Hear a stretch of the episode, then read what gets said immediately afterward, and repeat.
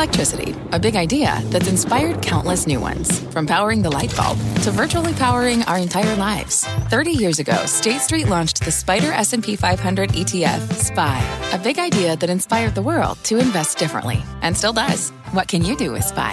Before investing, consider the fund's investment objectives, risks, charges, and expenses. Visit ssga.com for a prospectus containing this and other information. Read it carefully before investing. SPY is subject to risks similar to those of stocks. All ETFs are subject to risk, including possible loss of principal. Alps Distributors, Inc. Distributor. This is the American Greed Podcast presented by CNBC. I'm Stacy Keach. In this episode of American Greed, the queen of commercial real estate poses in the spotlight, but operates in the shadows. When you come to my home to eat, this is the atmosphere you would experience. Champion Cane admitted in court that she was the mastermind of a massive $400 million Ponzi scheme. Gina Champion Cane is on the cover of magazines. She sits on influential boards and wins awards. In San Diego, she's kind of a big deal. Sunset, you know, as a real estate developer and business owner, I also own 10 restaurants. I know I'm crazy. Gina wanted to build an empire. The mayor even names June 28, 2006, Gina Champion Cane Day. She's this powerful woman entrepreneur in San Diego. It's like, wow, how do I become that someday? But Champion Cane isn't the role model she seems to be. When she gets involved in the liquor licensing business, she becomes drunk with power and masterminds one of the largest frauds in San Diego history. I mean, you could argue this was a $400 million business enterprise. And here, this woman pulled it off. But the enterprising entrepreneur isn't the successful businesswoman she pretends to be. In fact, over the seven years of her scheme, she used about $60 million of investor funds to prop up her failing businesses. Because the architect of the largest woman run Ponzi scheme in U.S. history has a dark origin story. And the ironic thing is, I was actually a victim of a Ponzi scheme. Yeah, yeah, that's that's where the idea came from, isn't it?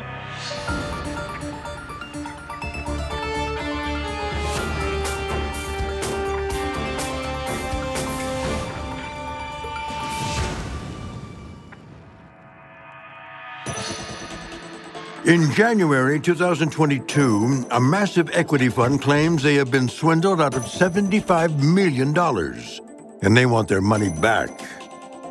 Their lawyers believe one person in particular has the answers Gina Champion Cane. Do you solemnly swear that the testimony you're about to give will be the truth, the whole truth, nothing but the truth under penalty of perjury?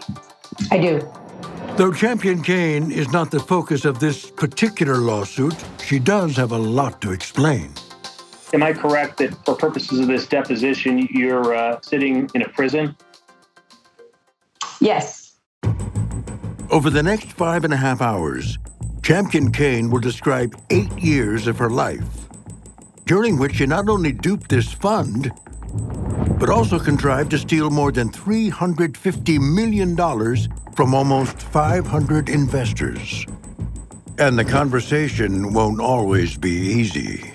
I'm being honest. I have nothing to lie for. I'm, I'm already incarcerated. You can continue to skew me all you want. It's not going to affect me either way. I'm already in prison. I'm already being punished. I'm already remorseful. I'm already uh, atoning for my sins. This isn't what she has in mind when she comes to San Diego from Michigan in the late 80s to make a name for herself. Andrew Galvin is a former assistant U.S. attorney for the Southern District of California. She came out, she graduated from the University of Michigan, moved out to San Diego, and ended up getting her MBA at the University of San Diego. After getting her MBA, she ended up deciding to form her own company, and that was American National Investments, or ANI. Even the name is ambitious. Champion Cane doesn't just want to conquer real estate in the Gaslamp District in downtown San Diego. She wants to conquer commercial real estate across the entire country. It's so great to meet you. Congratulations on the second location. Thank you very much. Very excited. Very excited.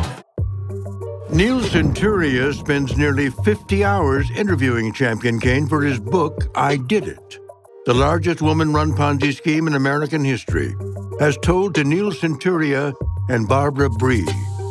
And according to him, her ambition isn't for money, but for glory. I think her ambition was to be famous. I think that you have to understand that if you pick real estate development, it's pretty high profile, and they write articles about you. And if you're right, you make a lot of money. Lori Weisberg is a business reporter for the San Diego Union Tribune. She really was a compelling figure, and not just because she was a woman entrepreneur, but um, she had a certain charisma. My presentation is not as deep as everybody else's on this. You know, I'm just the real estate girl. Let's what innovative real estate can we do? Very compelling personality and seemed very bright and seemed to have a lot of business acumen. Howard Greenberg is intricately involved in real estate development in San Diego, and he's quite aware of Champion Cane's rising star. She quickly became the chairman of the Downtown San Diego Partnership. She got involved with the Center City Development Corporation. And she was very adept at interweaving herself into the fabric of the downtown. Good morning. A lot of smart people in this room, and um, I'm just uh, proud to be part of their uh, environment this morning. So thank you. But according to many involved, the credit isn't entirely deserved. She was very good at interweaving herself in the political and business community, and for that was rewarded, I'd say, and did a lot of self promotion without a lot of backup.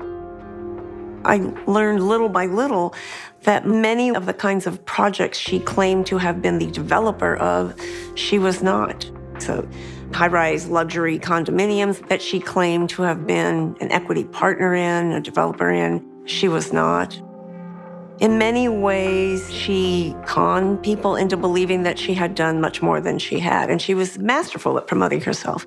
Whether legitimate or not, the media is ready to be her champion. If you haven't checked out the front porch, you have to check it out. Thank you so much, Gina. Thank you. She was really famous in this town, but it's a man's game, and it's um, sharp elbows and big money. And she was really good, but she was fighting the famous glass ceiling. But Champion Cane wants the world to know that she's ready for the fight. She is featured on magazine covers, in profiles and podcasts, as a woman to be reckoned with in the San Diego development scene. She's what I like to call a hot witch, you know? I mean, she, you know, she's fabulous and gorgeous and super successful. And so I'm super excited to hear what she's got on her plate. I love being a developer. I love real estate and I love seeing transformation in communities. She climbed so high in public estimation that in 2006, the San Diego mayor declares June 28th Gina Champion Cane Day. But things are about to get shaky in Southern California real estate. It was perhaps the worst financial collapse since the Great Depression. With the economic crash in 2008, commercial development screeches to a halt. Housing prices plummeted and mortgage investments went sour. And like most everyone else, Champion Cane can't avoid the fallout. Coming out of the downturn in the late 2000s, she felt desperation. She felt desperation to make money for herself, for her family, and for friends. She decides it may be a good time to pivot into a different industry, but she gets there almost by accident. She sees a piece of land in Pacific Beach, and it's perfect for apartments. It's an old restaurant, it's kind of favored by the community, and she ties it up. She's going to tear the restaurant down and she's going to build apartments. The community has an uprising and said, no, no, we don't want to lose the restaurant. So she goes home to her husband and she says, Steve, we're going to be in the restaurant business. And it's there, of course, where she learns that you have to get a liquor license. The restaurant is called The Patio on Lamont Street, and it will soon become the epicenter of the biggest Ponzi scheme in San Diego history. By all appearances, Gina Champion Cane is living her best life. Her reputation in Southern California real estate is growing as she sits on multiple influential boards in Southern California and is featured in magazines, social media, and TV programs like California Life. When you come to my home to eat, this is the atmosphere you would experience. But for her, it's never enough. After she opened up that first patio restaurant in 2011, she starts to realize that there's this process that you need to go through in order to purchase a liquor license.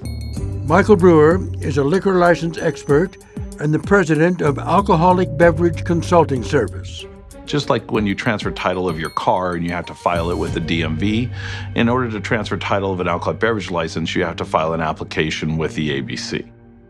ABC is the Department of Alcoholic Beverage Control, and the regulations state that within 30 days, all applicants buying a liquor license from a previous owner must put the full cost of the license in an escrow account. By law, the money is locked away until the transaction is either approved or abandoned, which can take months or even years. And having your cold hard cash locked away in a virtual safe can be quite problematic. Mark Kramer is an attorney representing a group of Champion Cane's business associates. They can be very expensive. Depends on the area, depends on the type of license, but they can be anywhere from tens of thousands of dollars to hundreds of thousands of dollars. And it just sits there until the ABC approves or rejects your application for the transfer of the liquor license. But Champion Cane says this hardship for entrepreneurs could actually turn into a benefit for everyone. She thinks she can help the little guy starting a bar or restaurant while at the same time turning a tidy profit for herself and investors. So Gina Champion Cane recognized an opportunity. She began pitching investors that she would lend these restaurants who were trying to purchase liquor licenses the money that they needed to put into an escrow account for as long as they needed it. In theory, it's a bridge loan. The funding from deep pocketed investors means the hopeful bar owner doesn't need to front any money at all. In exchange, when the license is approved and transferred, the applicant pays the seller full price for the license, as well as between 15 and 25% interest to the investor for fronting the money, at which point the investor gets their loan back from escrow. For investors, it seems like a no lose situation because the money is held in escrow at one of the largest insurance companies in the world, Chicago Title. The worst that can happen, or so Champion Cane says, is that investors get their money back if the applicant doesn't pay. The problem is, the loan isn't necessary. She's fabricated the entire scheme. According to Michael Brewer, despite state regulations, liquor license applicants can defer funding the escrow account for as long as they want. They can just send an email asking for the funding date to be extended, and they've never refused it in my experience. Therefore, applicants have no real need for a loan, and Champion Cane's lending platform has no real market unless she makes one up. She provides a list of supposed liquor license applicants to investors and tells them to pull from the top shelf. Mark Kramer, who later files a civil lawsuit against Champion Cane and other entities, believes these lists are totally bogus. People could look at these lists and choose which ones they wanted to invest in.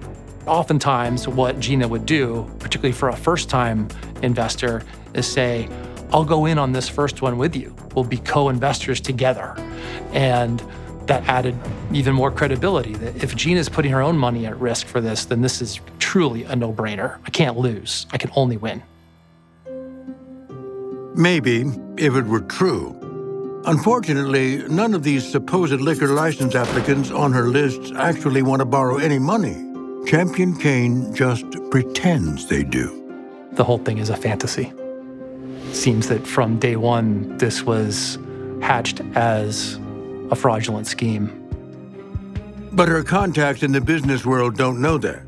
They believe that Champion Cane is pitching a sure thing. So at the beginning of her scheme, Champion Cane relied on individuals that she knew from the business community who began investing. And over time, you had others who became aggregators. In effect, they would go out and find their own investors. The aggregators then pool the money from other investors and put that money into the investment program. Can you please tell us who Mr. Peterson is? Uh, Mr. Peters, Kim Peterson, uh, is or was one of the main uh, investors, lenders into the liquor license program. Kim Peterson is also a real estate developer in San Diego, but his initial relationship with Champion Cane is social. She and her husband were a member of the same golf club that I belonged to in San Diego, so I started to see her then, starting about maybe 2010. And then one morning we had coffee together just to talk about business development and real estate development, and that kind of morphed into you know uh, the relationship. One day in 2013, Champion Cane lures Peterson into her lending scheme, and Peterson takes the bait. He makes a $200,000 investment. My view of it at the time was that I liked Gina, I trusted Gina, I understand the logic of the platform. It made sense to me. And so I thought, well, I'll try, I'll do one of these or two of these and see how it, you know, plays out. So that's how it kind of started. And then it just kind of started to get a little bit bigger and a little bit bigger. It keeps getting bigger because Peterson keeps seeing positive returns. Soon, Peterson begins to recruit more investors into the program, and his involvement builds so large that he starts his own company, Kim Funding LLC, exclusively to raise money for the program. I knew a lot of, you know, a fair amount of people in San Diego, and I had, you know, lending relationships with banks through my real estate development business. So started talking to banks, I started talking to high net worth individuals. What Peterson's investors don't have is a deep knowledge of liquor license transfers. And that's exactly how Champion Cane likes it. I don't think that any of the people she approached had a big knowledge or intricately involved in any of the process of it of achieving a liquor license, and I think that was purposeful. And that includes nearly 500 investors. For Champion Cane, her investors' ignorance is bliss. Eventually, Peterson's company alone ushers $140 million into Champion Cane's program, and not a single dollar of it goes toward a liquor license loan. But all Peterson knows is that he's making money. You know, in hindsight, I look at that and go like, well, should I have spent more time being concerned about that? And for some, you know, I just wasn't at the time because they're wiring me all this money. I mean, hundreds of millions of dollars, you know, in and out all the time. And so the idea that that that that there's something wrong here just didn't register.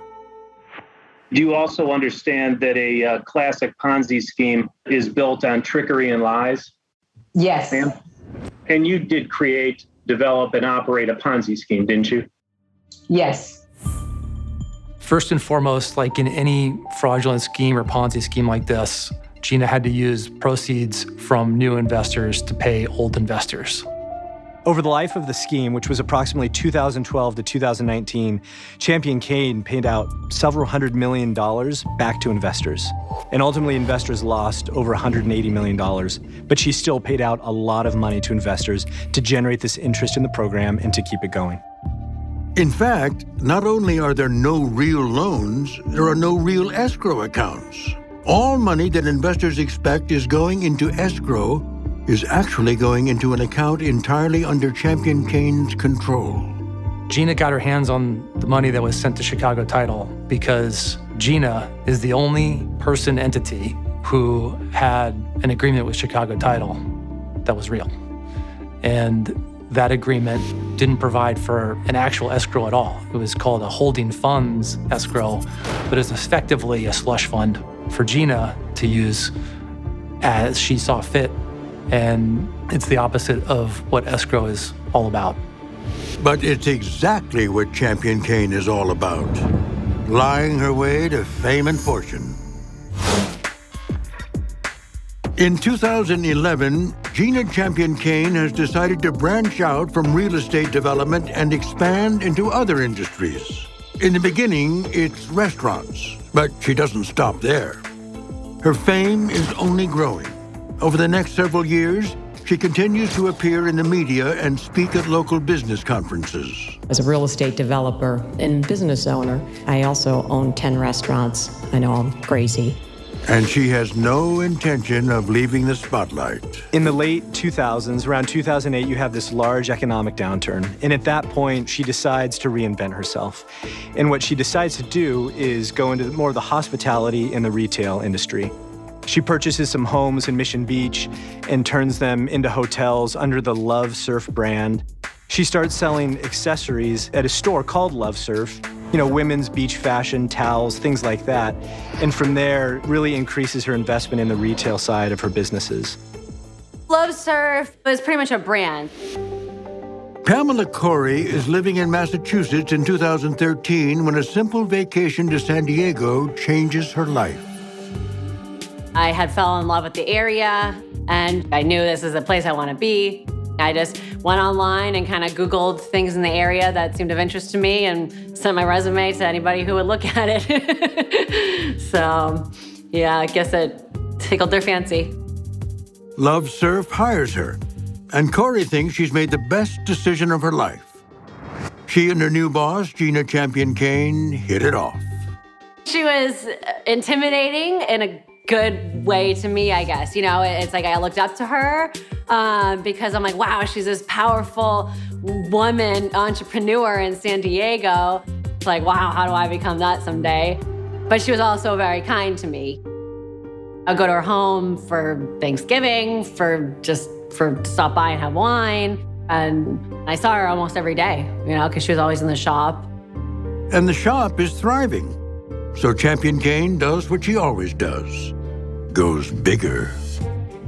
Well, the boutique was doing great, so that's why we decided to open more stores. And then as time went on, we kind of noticed that the numbers weren't really doing as well as they had initially been doing.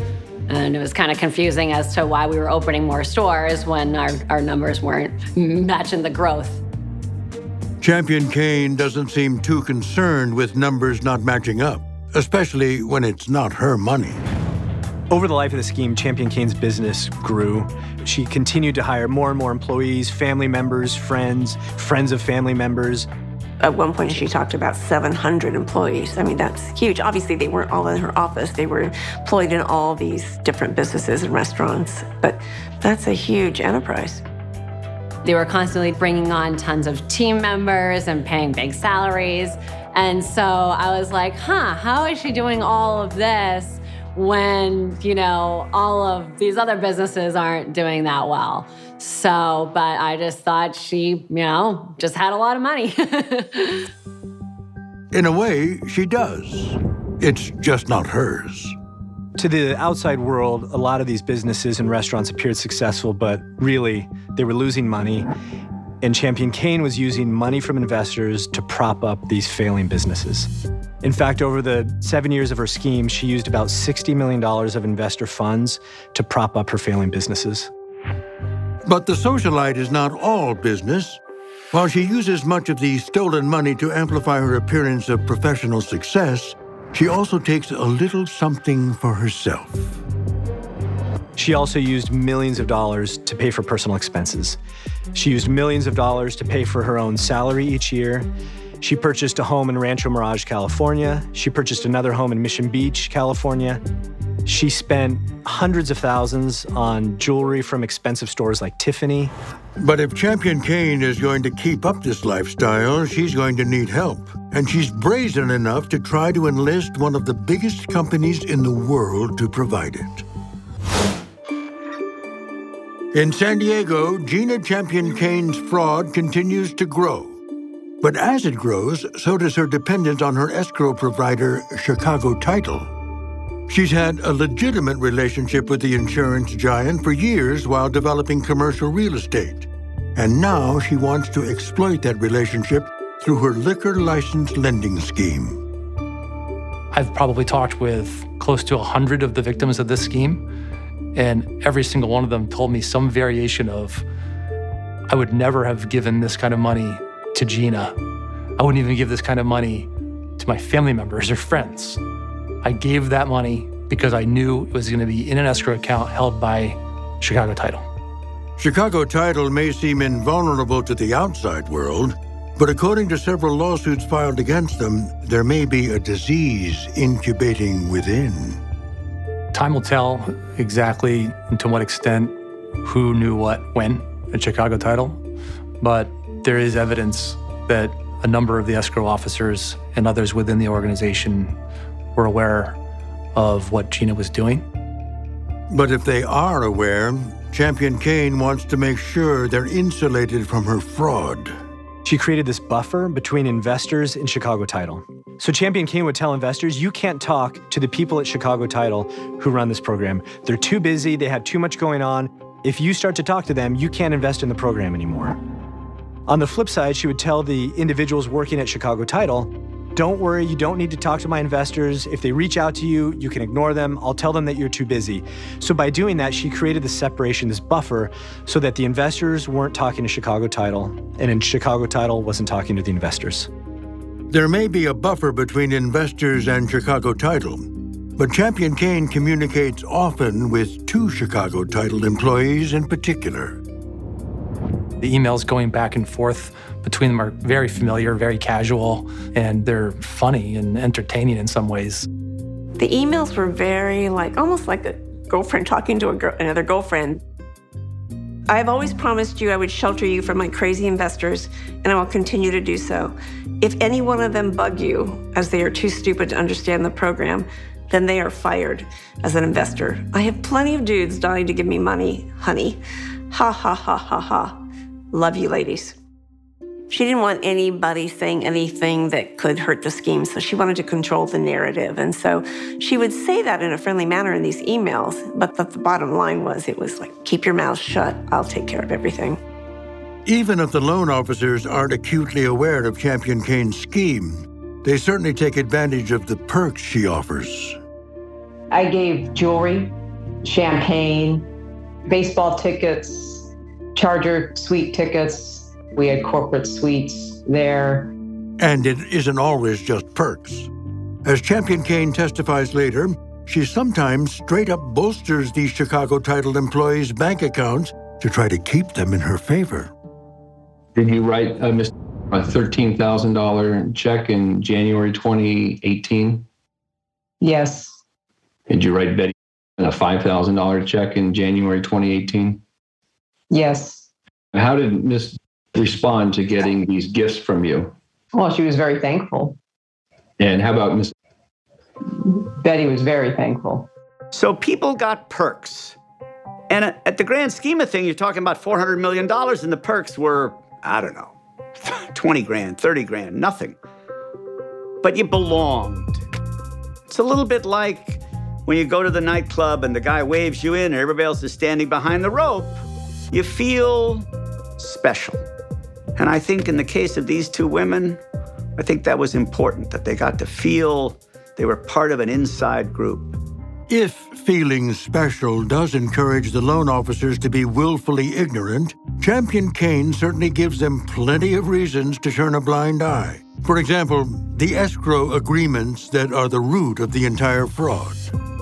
When an investor would put in money at Chicago Title, Champion Cane would provide them with an escrow agreement. And this escrow agreement would say that Chicago Title held the money and that they couldn't do anything with the money except for send it back to the investor at the end of the application process.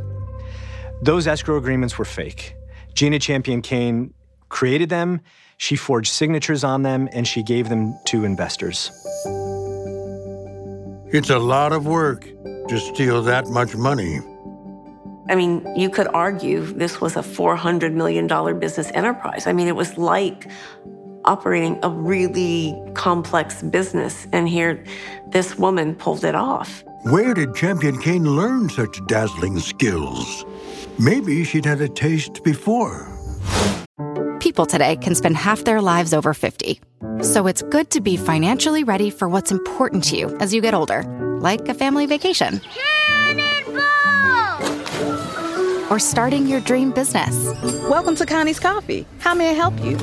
AARP's trusted financial tools can help you plan for whatever your future holds. That's why the younger you are, the more you need AARP. Start planning today at aarp.org/moneytools.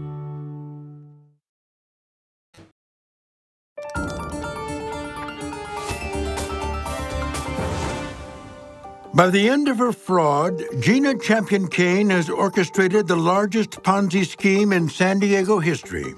Ironically, it echoes a fraud she and a group of partners were victims of just 10 years earlier. So, Gina, She wanted to do this huge downtown development project. It was a $300 million project. So obviously, you need financing. And they found a private equity fund which claimed to be backed by a lot of European uh, high net worth individuals who were looking to invest in real estate development in the United States. And so, in order to make a loan application, they were required to deposit $300,000 into a Florida bank. Champion Cane and her partners make the $300,000 deposit and are soon provided with all the paperwork indicating that the financing for their project has been approved. All they have to do is wait for the money to come flowing in. Months go by and the funds don't come in and they don't come in. And eventually, Gina learns it's a fraud. The money's gone. And you learn that it was all created by these fraudsters who invented a fake lending business, right? Correct. They fabricated forged emails, forged documents, forged letters of credit, correct? Yes. All to convince you and the other developers that they defrauded that their money would be safe, correct? Correct. But maybe the experience teaches Champion Cane a lesson, a lesson that brings in more than $350 million from investors. In the course of that scheme that she was a victim of, she comes to find out that all of these documents that she'd been receiving from the private equity fund were forgeries and fabrications, including, for example, documentation about letters of credit that secured their $300,000 deposit. So, what should have been a cautionary tale for Gina ends up planting a seed or inspiring her to launch the scheme that she did. If the experience plants a seed, the fruits of her fraud are about to be exposed. Because people are starting to catch on to her. Along the way, were there challenges you had that came up where you were at risk or in danger of being caught? The Torrey Pines incident was the big one. In 2017, Kim Peterson reaches out to Torrey Pines Bank looking for a $5 million loan to invest in the licensing program. Torrey Pines is a big real estate bank, well known. And they agree to lend him $5 million, which he's going to put into the liquor license program of Gina, and he's going to make money on it. But before Torrey Pines will make the loan, they want to see some backup and ask Kim Peterson to provide copies of his escrow agreements. He provides copies of agreements from Chicago Title representing a total of $140 million, signed by a supposed Chicago Title employee, Wendy Reynolds. And one of the bankers called down to Chicago Title because they were confused about the wiring instructions and asked for Wendy Reynolds. And they said, you know, that they're, we, I don't, we don't know a Wendy Reynolds here. It's a made up name. Gina made it up. In a careless blunder, Champion Cane forges the name of a fictitious person on Peterson's escrow agreements.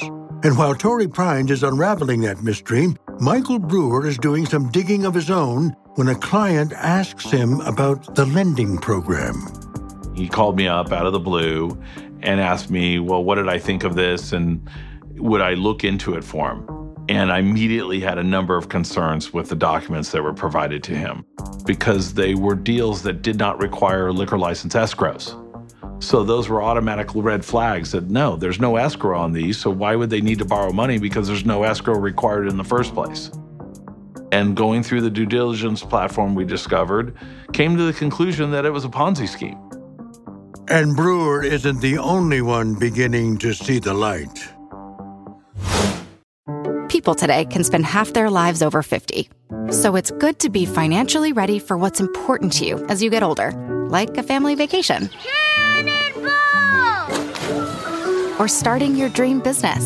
Welcome to Connie's Coffee. How may I help you? AARP's trusted financial tools can help you plan for whatever your future holds. That's why the younger you are, the more you need AARP. Start planning today at aarp.org/moneytools.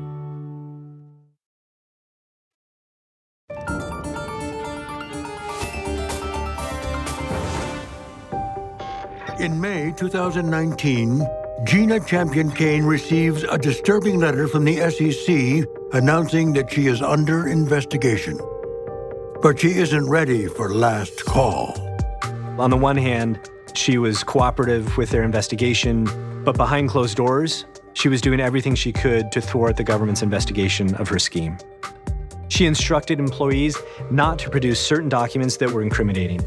She ordered employees in the accounting department to alter accounting records to make it look like she didn't use investor funds for personal expenses.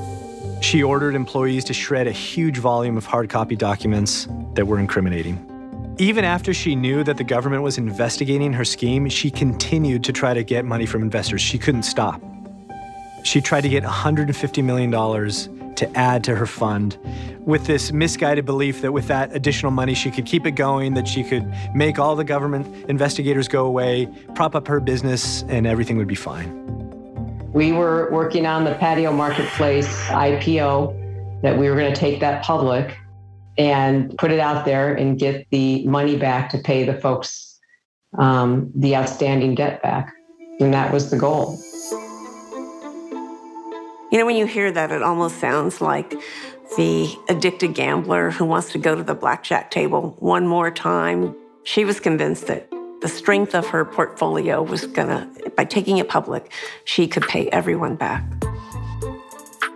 She doesn't just mind the big pockets of San Diego. She even takes advantage of her loyal acolytes and friends for every dollar she can get to save her scheme and her skin, no matter what the circumstance.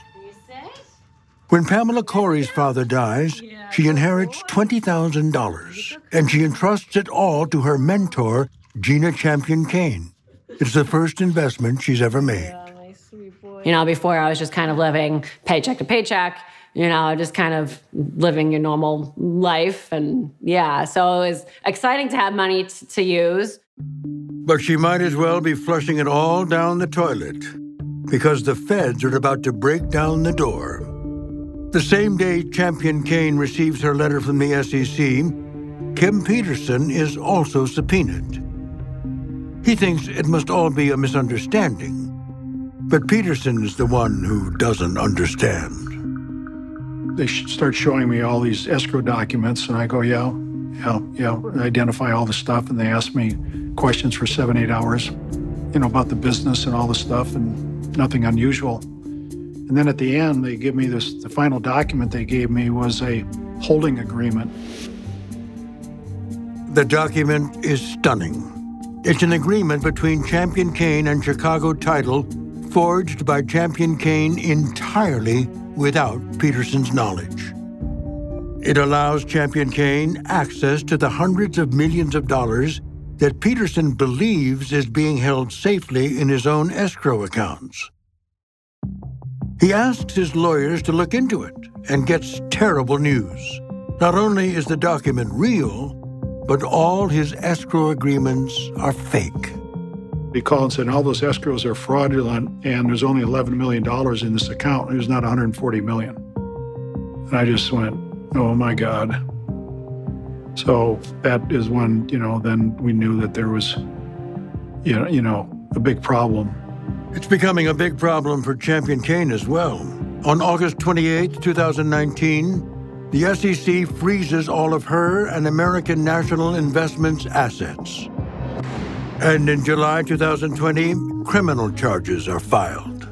Champion Cane admitted under oath in court that she was the mastermind of a massive $400 million Ponzi scheme Ultimately, Gina Champion Cane pleaded guilty, accepted responsibility for her role in orchestrating the biggest Ponzi scheme in the history of San Diego. Over seven years, she brought in nearly $400 million from investors.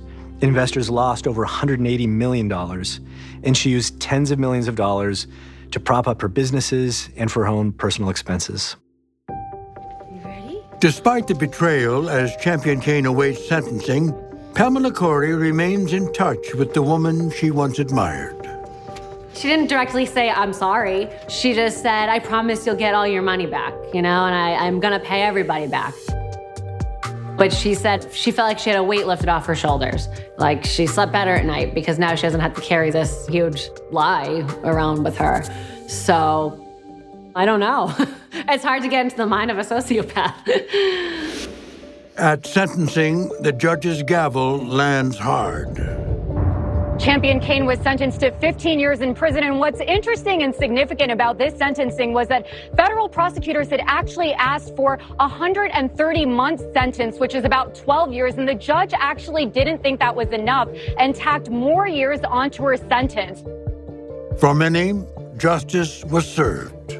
She defrauded all of San Diego and Mission Beach, and you know it's it's a bummer to drive by the stores and see them all closed down, and you know, but there's just bad karma in there. this whole place needs to be saged. Over the course of speaking with Champion Cane while researching his book, Neil Senturia says one interaction with her stands out. There's a moment when I ask her the following question. I say, Gina, if you'd only had the one really good restaurant, the patio, and two or three vacation rentals, would it have been enough? And there's a, a moment, and I think she nods and says, Yeah. And so the question for all of us in some ways is how much is enough?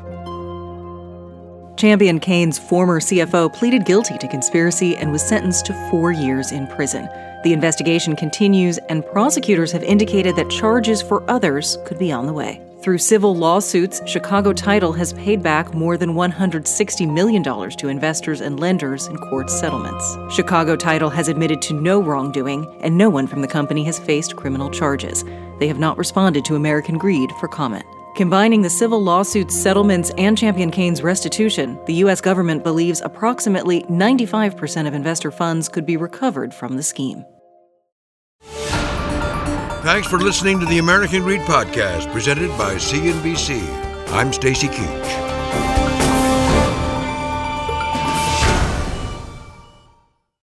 People today can spend half their lives over 50. So it's good to be financially ready for what's important to you as you get older, like a family vacation. Or starting your dream business. Welcome to Connie's Coffee. How may I help you? AARP's trusted financial tools can help you plan for whatever your future holds.